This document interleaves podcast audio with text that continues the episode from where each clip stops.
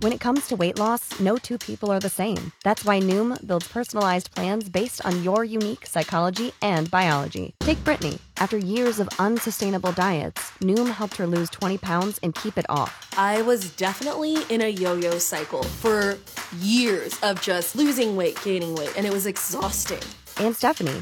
She's a former D1 athlete who knew she couldn't outtrain her diet, and she lost 38 pounds. My relationship to food before Noom was never consistent. And Evan, he can't stand salads, but he still lost 50 pounds with Noom. I never really was a salad guy. That's just not who I am. Even through the pickiness, Noom taught me that building better habits builds a healthier lifestyle. I'm not doing this to get to a number, I'm doing this to feel better. Get your personalized plan today at Noom.com. Real Noom users compensated to provide their story. In four weeks, the typical Noom user can expect to lose one to two pounds per week. Individual results may vary.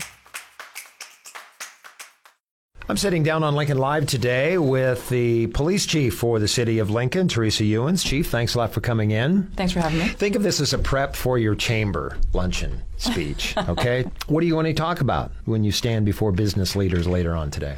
I think it's important for them to get to know me and understand me. I know there's been a lot written, and I've done a lot of public speaking about where I come from and what I want to see for Lincoln. Uh, they need to understand on the business side how important their roles are in this in this city, and you know, creating jobs and being part of the solution is is definitely a, a portion of that.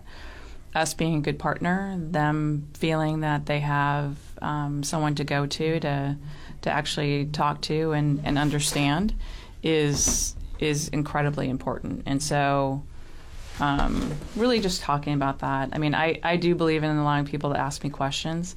I'm not sure if they're going to do that here, but I will definitely lay out what we're doing currently um, and where I see Lincoln going um, moving forward as far as the police department. Do you feel misunderstood? No, because No? people ask me really great questions. Okay. And if they if they don't understand what I'm saying, then they they ask. They'll ask about goals, Yes. I'm guessing. Yes. What are your visions for LPD? Yeah, I mean, we'll talk about the fact that uh, we have um, we have some supervision that we need to really shore up. We have we have different ranks structure um, in LPD, and you know it goes from officer to sergeant to captain. I'd like to see another level there as as lieutenants and There as, used to be lieutenants. there used to be, yes. Um, and so I'm hoping to bring that back maybe next year at the end of the year. But then also I added two new assistant chiefs to divide up the, the labor. There's a lot more asked of us um, in law enforcement to do each day. And in order to ha- make sure that things are run uh, properly, that there's correct supervision, transparency, all the things that are required of us today, we need to really um, have people to focus on different subjects, whether it be the operations side, which is all the teams, whether it be the administrative side, or projects that we need to start looking at in order to to really build the department. And we are trying to build the department. The mayor's office is very supportive of us looking to the future and seeing how we need to grow uh, as a city grows. And so that's very, very important. I had a good conversation with Sheriff Wagner, who is seeing the difficulty these days of hiring and retaining. Yes. As much challenge with hiring as retaining, because if someone wants to leave for a very legitimate family, personal reason, you really, as a manager, have to let them go. If they're disgruntled, maybe try to work to iron out those difficulties. Uh, in your career, and we'll, we'll, we'll do it pre Lincoln and now that you're here, Yeah. have you experienced those challenges in your career, having to hire and retain good people? Absolutely. So It isn't just a Black Lives Matter thing or a defund police thing. No, I mean that's a portion of it today. You know, poli- people believe the grass is always greener somewhere else, or they're sold a bill of goods that just doesn't exist when they get there. Uh, in San Francisco, we had people always come back. Uh, today, things are, are different in that you know, with everything that happened in the last couple years, people are, are reevaluating their career choice. Some families have disowned some of our members. Um, this also happened in San Francisco. So, you know, when we as supervisors look at um, at our membership, we have to support them from mental health to what do they need. If they choose to stay, then we're going to support them. Uh, it it is a it's a difficult decision right now for for people to get into this profession, and we understand that. But we are having people applying. That's increasing right now. And I think it's because of how Lincoln PD is structured, but also the community. They want to work for this community because they know that there is support here, but there are expectations of how we conduct ourselves. And and so, you know, moving forward, I hope that because of the rank structure, because of the leadership and the supervision, that people feel that they can go to their supervisor or to us and say, "This is what I'm struggling with. I want to stay, but," and then us working with them.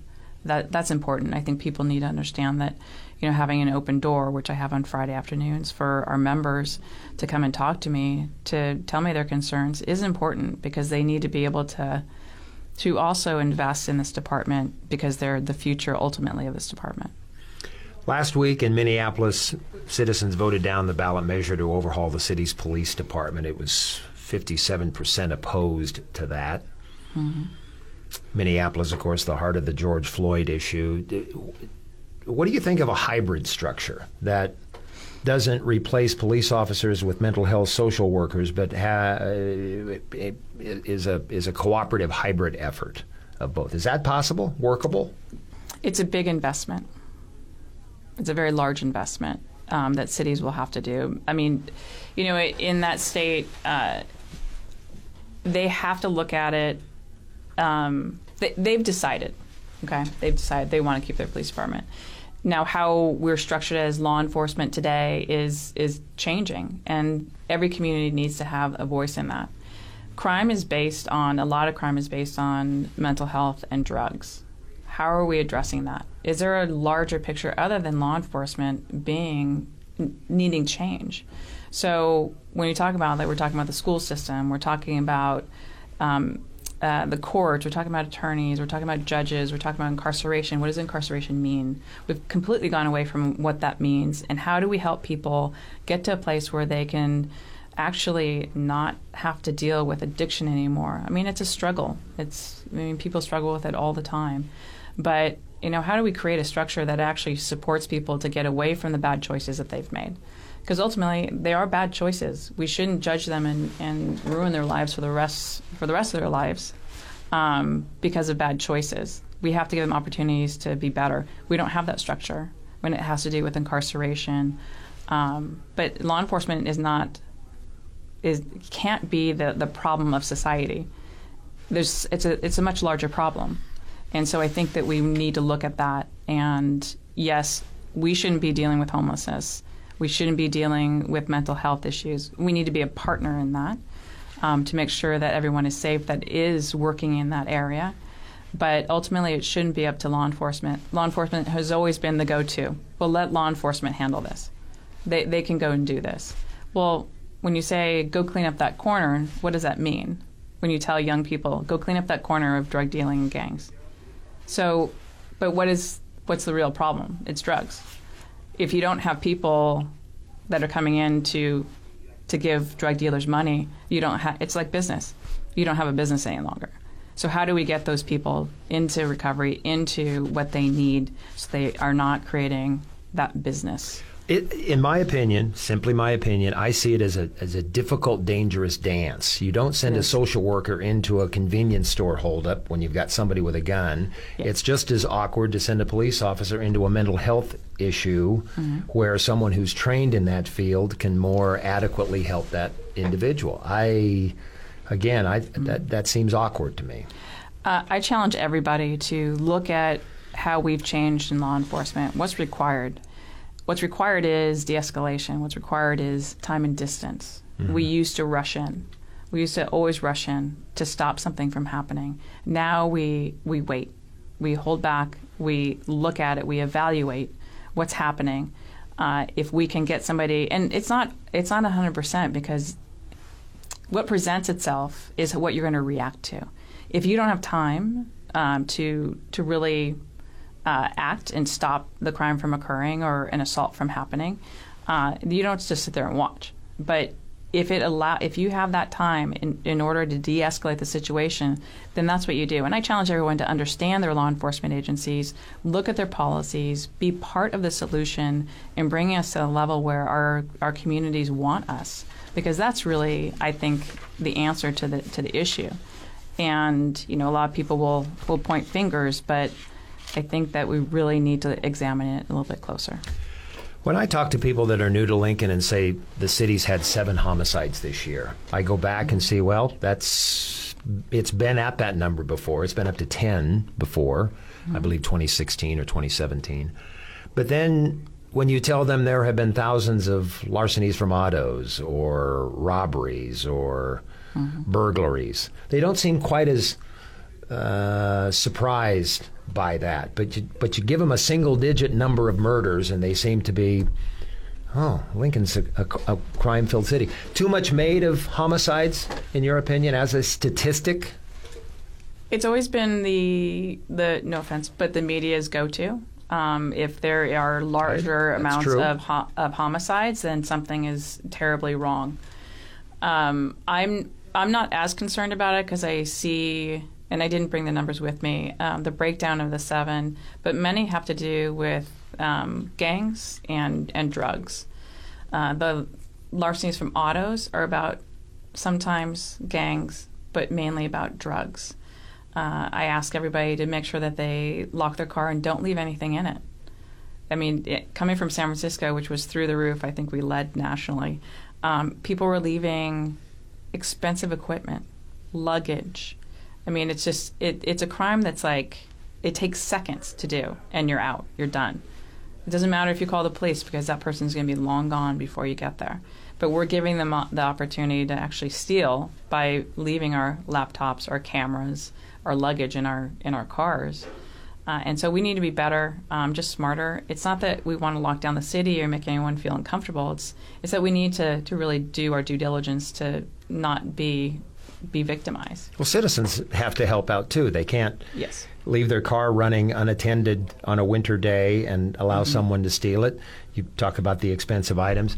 Now, I'm going. To, I'm included in this group that I'm going to bring up, and that is I moved here from a rural setting where you never locked your doors. You may have never not. You may have never had a lock on your door, and you Right. leave the keys in your vehicles. You come to Lincoln, you try that same practice, you're going to get ripped off, and you're going to be a victim of crime. So citizens need to do their due diligence. They do. I mean, I did grow up where you didn't really have to lock your doors either. I mean, but you know, we're in a different time now. I mean, people, people, opportunists will drive around from other cities. They're not from Lincoln, uh, and try to to find the quick the quick money. You know, drug drugs, methamphetamines are are a problem here, and we need to address that. I mean, it'd be great if we could address that issue and access to it, whether it be pills or the the drug trade. But you know, we really need to pay attention to that. Well, you took steps, you, police department, with mm-hmm. the catalytic converters. Yes. Creating that ordinance, that $5 permit. Mm-hmm. I think that's going to go a long way. Sheriff Wagner equated it to the Sudafed uh, Yes. uh, regulations and how mm-hmm. that cut down significantly the amount of meth being cooked and brewed and distributed and Yes. on the streets. So this is the fastest 15 minutes of my day. So we'll talk about other things. Uh, we'll uh, gangs one of these days. We brought that subject up a couple of Yes. times. We'll talk about that uh, because I get that same what look on people's faces when I mention gangs Mm-hmm. in Lincoln and how they permeate through some of the crime statistics. So Right. we'll do that next time. all Okay, right. sounds good. And December might not be the appropriate month. It's it's a holiday month for heaven's sake. Well, you know, we can always talk. We about can always talk about that with the police chief. Teresa Ewins joining me on Lincoln Live.